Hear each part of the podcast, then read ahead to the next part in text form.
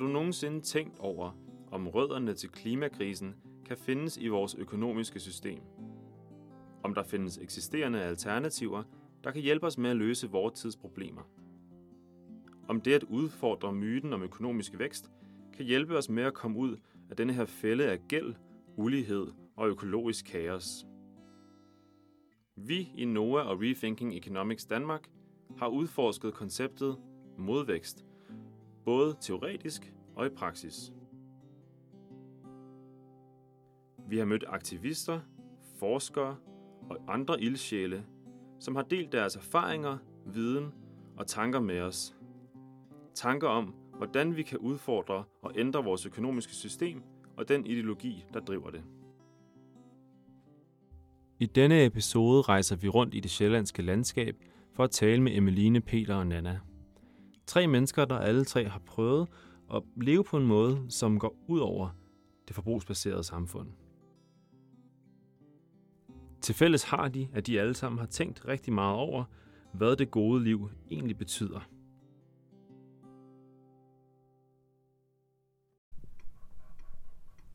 Nu skal vi en tur til Refshaløen, hvor vi skal besøge Emeline på hendes båd. Emeline har i mange år haft en drøm om at leve mere minimalistisk og mere simpelt. Og det har hun simpelthen valgt at gøre i form af at flytte ind på en lille båd sammen med sin kæreste François.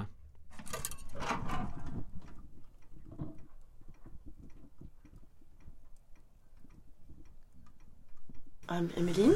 I'm 26. We are sitting in our uh, sailboat. Her name is Pensée Sauvage, which means uh, wild thought. I find it really cozy. The sound you can hear is uh, from the small wood stove that we installed. Um, we bought it in January last year, and now we're here.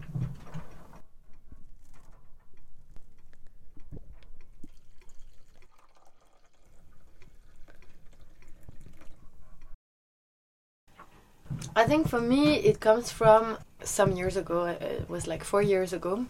I went to to India for a fieldwork in anthropology, and uh, when I was there, there was a, an economical crisis, so I had to live for one month and a half without any money. It was called the demonetization of India, and basically the prime minister said the money had no more value, and uh, was like playing Monopoly with the with the notes, and we couldn't withdraw to the ATM because it was empty. And when they started to fill the ATM again, we had to queue for like three hours. And it, it was a really golden jail because it was a wonderful garden uh, where the guest house um, was, and I was stuck there because I basically couldn't take any bus or rent a bag or anything because all of that cost money. And I think it's not something that we're used to think about in our societies, or at least in Belgium. We, I've never noticed that money was so important for everything we do. And I was like, actually, I can't really leave the guest house because every night my debt is increasing. And then I made some parallels with the way we live our lives and how we just always depend on the roof we have above our heads and and the money it costs to live. And then I was thinking, yeah, anyway, we're gonna have to like pay back the loan or the rent, and that means that in order to to pay that, we have to provide work first that's gonna be making money. And then in some ways we are slaves of our household and accommodation and, and our own survival. I was i was really depressed with these thoughts. And i was really trying to to dig into myself to find okay some alternatives of how can i sneak the system of what would it mean to to try to find new ways of living that we could have more time or like possibility to choose the the way we want to spend our time. Because yeah after these realizations about money i was really like okay maybe the only resource we really have is our time and that might be the only precious resource we have and we don't know when it ends so do we really want to spend all of it uh, working or and I think it was really trying to to articulate this. Okay, then what does it mean to to spend your time and getting money, and how do you balance that? And slowly, slowly, like the idea of um, tiny house grew up in my in my head, and it was it's like a whole movement of of people in the U.S.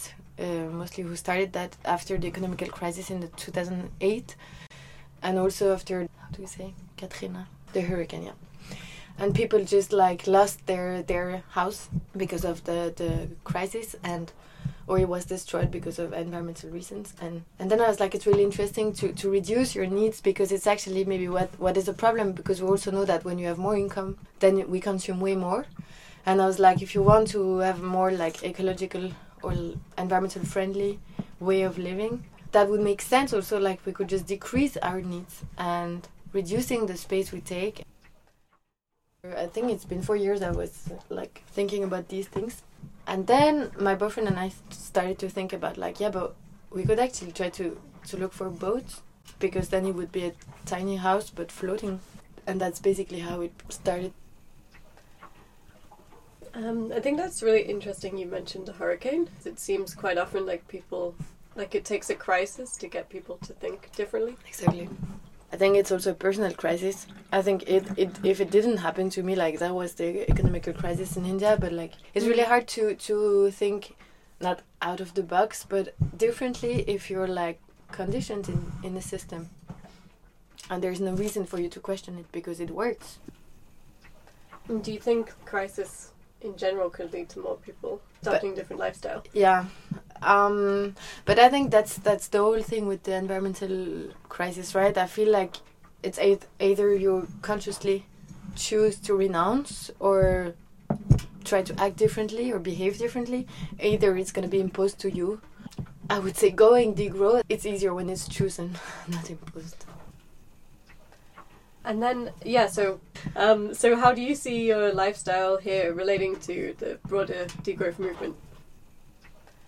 I mean, I think there are a thousand ways of going degrowth. I think it's just like the materialization of some degrowth idea of living with less, having way less space. We share like I think 14 square meter, but I also feel we have everything we need. I also like the idea that we, we depend on the commons. Um, we sh- we don't need one shower per household. We can share. It's the same with the toilet. It's the same with the washing machine, and we're limited by the space we have also like for storage. So we can't just buy new furnitures all the time. I like that we have to rethink the way we design our space to optimize and use less resources because then yeah there's storage under the benches so like if you think about this maybe two square meter not even then you have a bed a table like some uh, storage places and can you tell us a bit more about you were saying the commons like the washing machine and stuff and how it is living in this kind of harbor community? In this one particularly, I can't really say because we just arrived last week. But I think what I like here is is more like small cells, all inhabited by different people sharing that lifestyle, and then we can gather in the common room and talk together, so we don't have to be isolated in this tiny bubbles and um, again you know like it's it's a matter of how you use your time because you can feel that okay I'm, I'm not gonna have my washing machine but then it means that like i have to walk more to go to the washing machine or i have to share so i have to adapt to when other people are using it. And then it can be annoying because we're so used that everything is like going with the flow and quickly and efficiency but then you realize it takes so much time. It's like having a um, we have a wood stove to heat ourselves, and for for me, it it requires some effort to go in the forest and then cut the tree. We thought also with capitalism that we could emancipate ourselves so much from these boring tasks of reproduction work and stuff but we actually we have to do them otherwise it's other people who will but you know i mean actually some friends came to to visit us in Roskilde and like going to the forest and pick up the wood with them and chopping it together made my life way easier. But it, it becomes less a task if it's shared or like if you can bring entertainment in it and you're not mm. isolated with it. Do you think there are personal benefits to living with less consumption besides using less money, living with a smaller ecological footprint? So I think we touched on this already. So for mm. example, being more tied to where your kind of heating comes from and like yeah, being closer to nature, for example. Feeling of effort became more present. But also like it comes with awareness of yeah, you see where's your your fuel is from, but also like we have to fill the water tank once a week. So we know that we spend more or less like 80 liters of uh, water per, per per week, and then we have the um, the solar panels. But sometimes we have to plug into the to the harbor, and then we can see how much we consume. And I think becoming aware of that, you're like, okay, Mm. that's actually what is required. That I'm not producing myself for me in order to for me to sustain my own life. And I think it's interesting also like I also think it's so empowering. I mean, just thinking that our, our whole life for two people like weighs uh, three tons and a half. that we don't we don't need more than that. There's also a lot of freedom to to know that we can move our house. I mean, that is specific to the the boat ride, but going with the wind and the water, Hmm. it's also like a nice way to navigate in life. Okay, um, so my next question would be whether you think the average person in Denmark could easily adapt to a, a lifestyle like this. I don't know. As I said, I think there are plenty of ways of going degrowth, and you can just go for the more minimalistic aspect. That I think that would be the one we choose. You could also share your life with other people. I mean, I think there's more and more people uh, becoming aware of how changing your lifestyle is important. Like starting to question your lifestyle, your actions, and the impact of your actions, and start questioning how you can also change that. Because, and that's where I find it really empowering, and I think a lot of people have an access to that it's just a matter also of courage to face the truth. Sometimes it's not uh, nice to find out maybe the person you are, or like how your actions are are participating or contributing to a system that you don't want to see, or like a future that you don't want for your children. Yeah, going more communal in many ways, or I don't know, compare, combine, try to figure out new ways of living, and there should be one for everybody. I think it's also a temporary uh, solution Mm. for the time we're in Denmark. But I'm also thinking if I have kids, I would like to bring a different life to my kids and not necessarily two parents. It's also like rethinking, yeah, your kinship, your your relationships, parenthood. There's like really so many ways to empower yourself.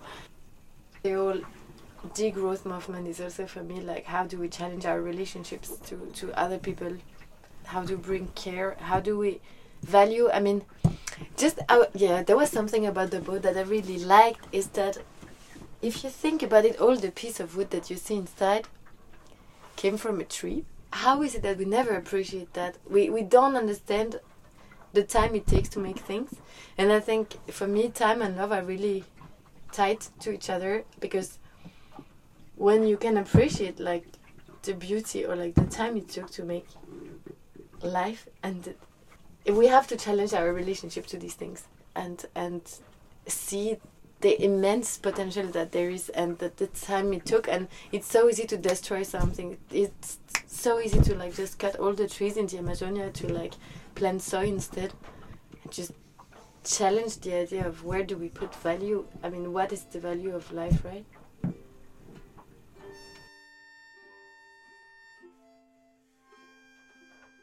And there is this book that um, Rebecca Leigh Ruth recommended to me that is called uh, Breeding Sweet Grass. In this book, there is this quote about um, commodities and gifts, and um, there is the example of strawberries that can be picked up or that can be just bought in the supermarket. And she starts like this In material fact, strawberries belong only to themselves. The exchange relationships we choose determine whether we share them as a common gift or sell them as a private commodity. A great deal rests on that choice. For the greater part of human history, and in places in the world today, common resources were the rules. But some invented a different story a social construct in which everything is a commodity to be bought and sold. The market economy story has spread like wildfire, with uneven results for human well being and devastation for the natural world. But it is just a story we have told ourselves, and we are free to tell another, to reclaim the old one. One of these stories sustains the living systems on which we depend. One of these stories opens the way to living in gratitude and amazement at the richness and generosity of the world. One of these stories asks us to bestow our own gift in kind to celebrate our kinship with the world. We can choose. If all the world is a commodity, how poor we grow. When all the world is a gift in motion, how wealthy we become.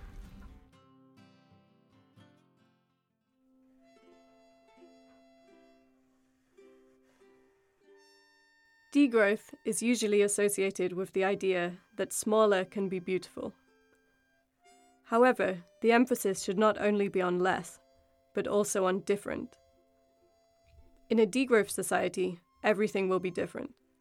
Activities, forms and uses of energy, relations, gender roles, allocations of time between paid and non paid work, relations with the non human world. The point of degrowth is to escape from a society that is absorbed by fetishism and growth. Such a rupture is therefore related to both words and things, symbolic and material practices. It implies decolonization of the imaginary and the implementation of other possible worlds. Degrowth aims for the construction of another society, a society of frugal abundance, of convivial sobriety. Nu skal vi en tur til det midtjyllandske, hvor vi skal besøge Nana, Ariel og Linde på Mosegården. Mosegården er et kollektiv og et regenerativt jordbrug, der er en del af et større fødevarefællesskab, hvor forbrugere og jordbrugere sikrer hinanden. Jeg kan bare mærke, at du løfter helt der, hvor jeg sidder. Øhm, vi er ved at plante en aronia-busk. Top. Ej, hvor bliver det flot. Vi har jo det her fællesskabsbaserede landbrug, som startede i 2019 med, at vi havde 30 andelshavere, som havde købt en andel af sæsonen på forhånd, og sagt, at vi køber jeres grøntsager lige meget, hvordan det går. og i år havde vi så næsten 100. Så vi har jo tredoblet produktionen på et år. Øhm, og vi har valgt en model, hvor vi gerne vil prøve at inkludere dem, der spiser vores grøntsager, noget mere i produktionen. Øhm, og jeg hedder Nana, og bor på det her kollektiv, i det her kollektiv, som vi har øh, samme sted, som vi har i Jordbro. Jeg hedder Linde. Jeg er i praktik, fordi jeg synes, det her er en spændende måde at leve på og dyrke grøntsager. Og jeg hedder Aya, og jeg er også i praktik. De forklarer, hvorfor vi har brug for at ændre vores forhold til fødevaresystemet og ændre den måde, vi organiserer os på. Jeg er ved at finde ud af, hvad det er for et liv, der kan leves, hvis ikke man bor i en by. Så derfor bor jeg her lidt. Øhm, jeg har, altså, kom fra, ja, fra byen og fra miljøorganisationen NOA og havde samme idéer om, at hvis jeg på nogen måde skulle gøre en positiv forskel, som ikke var den sådan mere abstrakte, sådan aktivistiske forskel, men noget, jeg synes var meget konkret, så måtte det være at dyrke jorden. Altså for mig er det mange forskellige ting, men jeg tror først og fremmest så handler det meget om økonomi, og i dag at have en økonomi, der er bundet meget op på vækst i BNP, hvilket i virkeligheden er vækst i økonomisk aktivitet. Og økonomisk aktivitet er bare alt muligt. Der er ikke noget sådan, det vil vi gerne have noget mere af, det vil vi ikke have noget mere af. Sådan, så alt, lige hvis det genererer nogle penge, så er det bare godt, fordi økonomisk vækst er godt. Så det kan også være, at folk bliver syge og har brug for at komme på hospitalet, eller de skal i fængsel, eller sådan. Det kan være alt muligt, ikke? Så der er ligesom ikke nogen skelen mellem, hvad man gerne vil have vækst i, og hvad man ikke vil have vækst i. Øhm, men nu er vi jo på et landbrug, så vækst er også mange andre ting. Altså, nu vil vi, have, vi vil gerne have vækst i vores grøntsager hvert år, og vi vil gerne have noget mere øh, kulstof ned i jorden og vækste på det, og vi vil have plante en masse træer, som også skal vækste en masse, eller sådan, så det er jo ikke, det er også vækst, ikke? Øh, mere end det, som det er i dag, hvor man jo tænker på økonomien. Det var også meget en modreaktion til ideen om evig vækst. Jeg tænker tit på, at, nogen, at jeg har hørt nogen sige nogle gang, at evig vækst på en klode med ikke evige ressourcer giver jo ikke rigtig nogen mening. Så sådan, altså, at det er meget en modreaktion til det, at vi skal bare, vi skal bare helt i den anden retning. Økonomisk. På den økonomiske vækst. Altså fra starten af har vi da helt klart tænkt, at vi gerne vil være et eksempel på, hvordan man kan gøre tingene på en anden måde. Så det er ikke sådan en stor skala, fordi jeg tror ikke, vi drømmer ikke om at vækste vildt meget, at vores virksomhed skal være vildt stor, og det vi nødvendigvis skal dyrke mange flere grøntsager, men jeg håber, at den bliver meget udbredt, at der er en masse andre, der også gør det. Øhm. Men jeg fra starten har det da været håbet på, at vi sådan kunne være et positivt eksempel, men også den der lyst til, som Line også var inde på, med at faktisk at gøre det selv. Altså jeg synes også, det aktivistiske arbejde er rigtig vigtigt. Jeg synes, det, sådan, det står på to ben i forhold til at skabe forandringer, men en del af det var da også, at vi havde lyst til at prøve kræfter med det i praksis. Alle de ting, vi talte om, hvordan vi godt kunne tænke os, var, at vi ligesom prøvede det af, så vi faktisk kunne sige sådan, hey, vi gør det, så I kan ikke komme og sige, at det kan man ikke, og det er umuligt, eller sådan, fordi vi gør det faktisk. Men så som sagt før, så er der jo en masse strukturer, og det er derfor, der er brug for aktivismen og det politiske arbejde, som gør det rigtig svært for flere at gøre det, og som jo også gør, at vi ikke bare sådan er et eksempel på, at øh, her er det bare perfekt, og man skal bare gøre sådan her et, og det sådan overhovedet har været muligt for os, men også vi er også afhængige af alle mulige strukturer, som ikke er mega fede, og dem ændrer vi jo ikke alene. Dem ændrer vi sammen med alle mulige andre. Så for mig er det meget klart, at vi bliver nødt til at forbruge noget mindre, vækste noget mindre, hvis vi skal gøre noget for klimaet og miljøet. Altså, der siger regenerativt jo i virkeligheden også, at der er noget, vi gerne vil vækste i, ikke? For at komme tilbage til det, der er noget, vi gerne vil opbygge, og det handler rigtig meget om jorden. Altså, nogle gange siger jo også, at vi prøver at dyrke jorden, i stedet for at dyrke afgrøderne. Og det er da meget tydeligt på nogle områder hvor vores jord, den har været dyrket med konventionel korn med meget tunge maskiner i meget, meget lang tid. Med masser af kunstgødning og pesticider. Altså, den er meget udtømt så kan vi heldigvis se en rigtig stor forskel på det, og vi så har dyrket på nogle andre måder bare på et år, så vi er, sådan, vi er fulde af håb. Men vi vil jo netop gerne opbygge jorden og putte noget mere kulstof derned, og opbygge humus. Det er meget det, som det regenerative handler om, øh, at føre en masse tilbage til jorden. Det var rigtig svært at finde regnorm derude, da vi startede.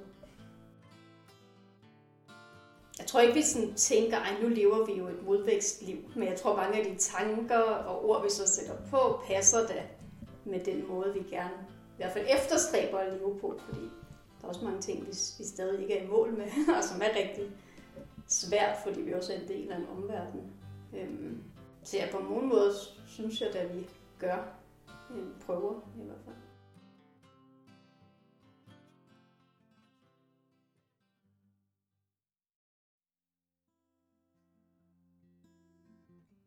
Nu skal vi omkring to timer sydpå med tog for at komme til Carise og Permatorbia i det sydsjællandske.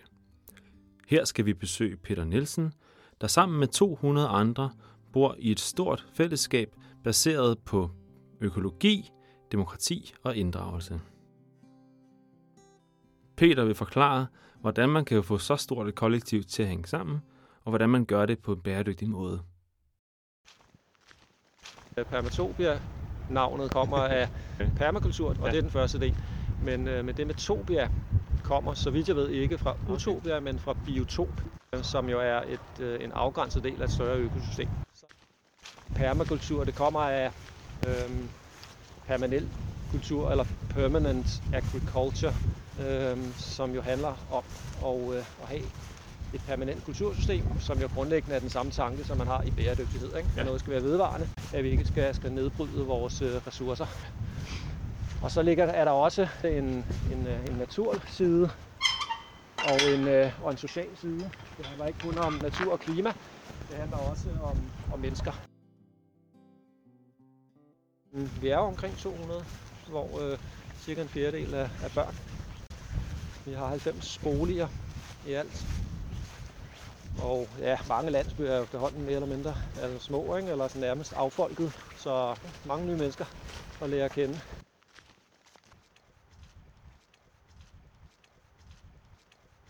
Nu står vi jo her foran ja. øh, vores, øh, vores, nogle af vores boliger. Ikke? Øh, vi har, det er, det er delt op i, i klynger, og ja. vi har otte klynger, hvor øh, fire af dem er, er lejeboliger, ja. to af dem er andelsboliger, og to af dem er, er ejerboliger. Ja. Ikke? Øhm, og det er der, hvor vi bor. Og jeg vil sige, at det, der gør det meget anderledes end et egentligt kollektiv, det er, at vi har vores egen bolig. Øh, nogle bor alene, som jeg gør, andre bor øh, med familie, eller i, i par. Ikke? Øh, men jeg vil også sige, at hvis man godt vil have noget privatliv, jamen så har man det i, i sin bolig. Ikke? Og jeg har på fornemmelsen, at, hvad kan man sige, at det, det er ikke sådan, at folk render hinanden på dørene. Når man er i sin bolig, så er man for sig selv. Og det fælles, det foregår meget ude i enten udenfor eller oppe i fælleshuset, når vi laver fælles mad Ja. for eksempel. Ikke? Så der, jeg synes, der er en god kombination af, at man både kan være for sig selv, så alene eller med venner eller med familie, og så kan man være sammen med andre, og man kan tage tilbage, hvis man godt vil være for sig selv.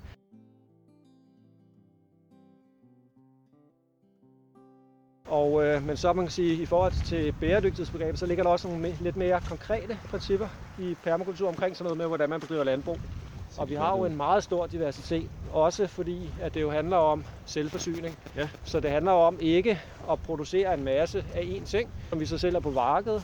Vel? Øh, det handler om at producere alle de forskellige ting, som mm. vi selv ønsker at, at, at bruge i vores, øh, vores fælles madlavning og i vores øh, individuelle husholdninger. Så vi har både, hvad kan man sige, helt sådan basale ting, som, øh, som løg og kartofler og rødbeder og grønkål og sådan noget. Og, øh, men vi har også øh, græskar, og vi har majs, og vi har bønner. Meget af det øh, indgår i det, vi selv bruger i fælleskøkkenet. Øhm, og øh, resten, meget af resten bliver så solgt i vores øh, butik. Vi har en lille smule handel med, med omverdenen, så at sige. Ikke? Der, ja. Der er en restaurant, som blandt andet bruger nogle i København, som bruger nogle af vores, øh, vores landbrugsprodukter. Ikke? Men den primære tanke er, at det er til, øh, til eget forbrug. Vi har fællesspisning øh, fem dage om ugen, og alle dem, der deltager, og det er stort set alle, der bor her, vi er så delt op i sådan nogle madgrupper, hvor vi øh, laver mad. Hver gruppe laver mad, og det er jo så også hver person, kan man sige. Ja. i gennemsnit øh, hver 14. dag. Og vi laver så mad til alle, eller det Ja. vil sige dem, der melder sig til. Ikke? Så konkret til, øhm, og man kan også Okay. man kan vælge både, apropos også det der med fællesskab, man kan vælge fællesspisning, og man kan vælge takeaway. Så Ja. man kan komme op og hente maden og spise det derhjemme, eller man kan sidde sammen med andre.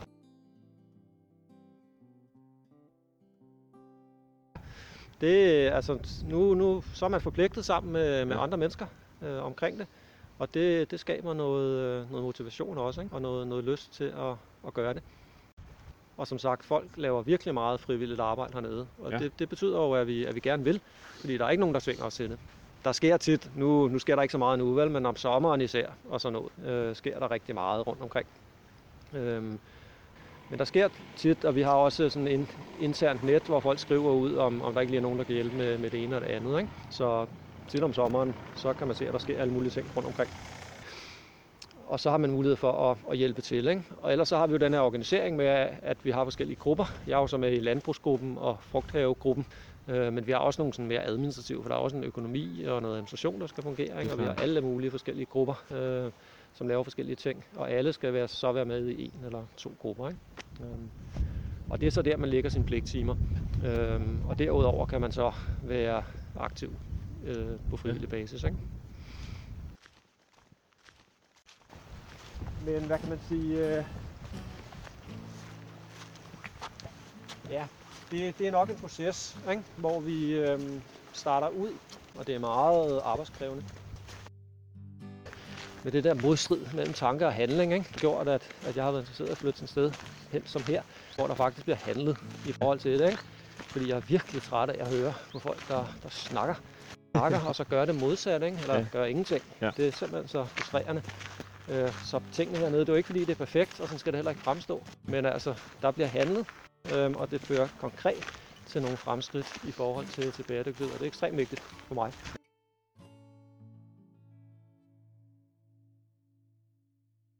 For at frembringe forandring bliver vi nødt til at udfordre vores egne overbevisninger, vores uddannelsessystemer og den måde, vi lever på med hinanden i samfundet.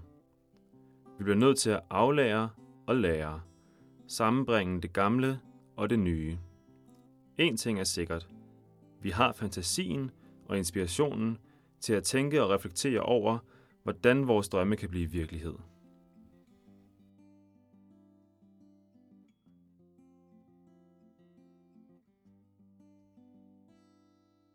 Tak til jer, der har lyttet med i dag, og tak til alle dem, der har bidraget til at gøre dagens episode mulig. Mit navn er Emil Weiss Brix, og dagens podcast er produceret af Meline Werner, Fan Mills og Chloe Trieux.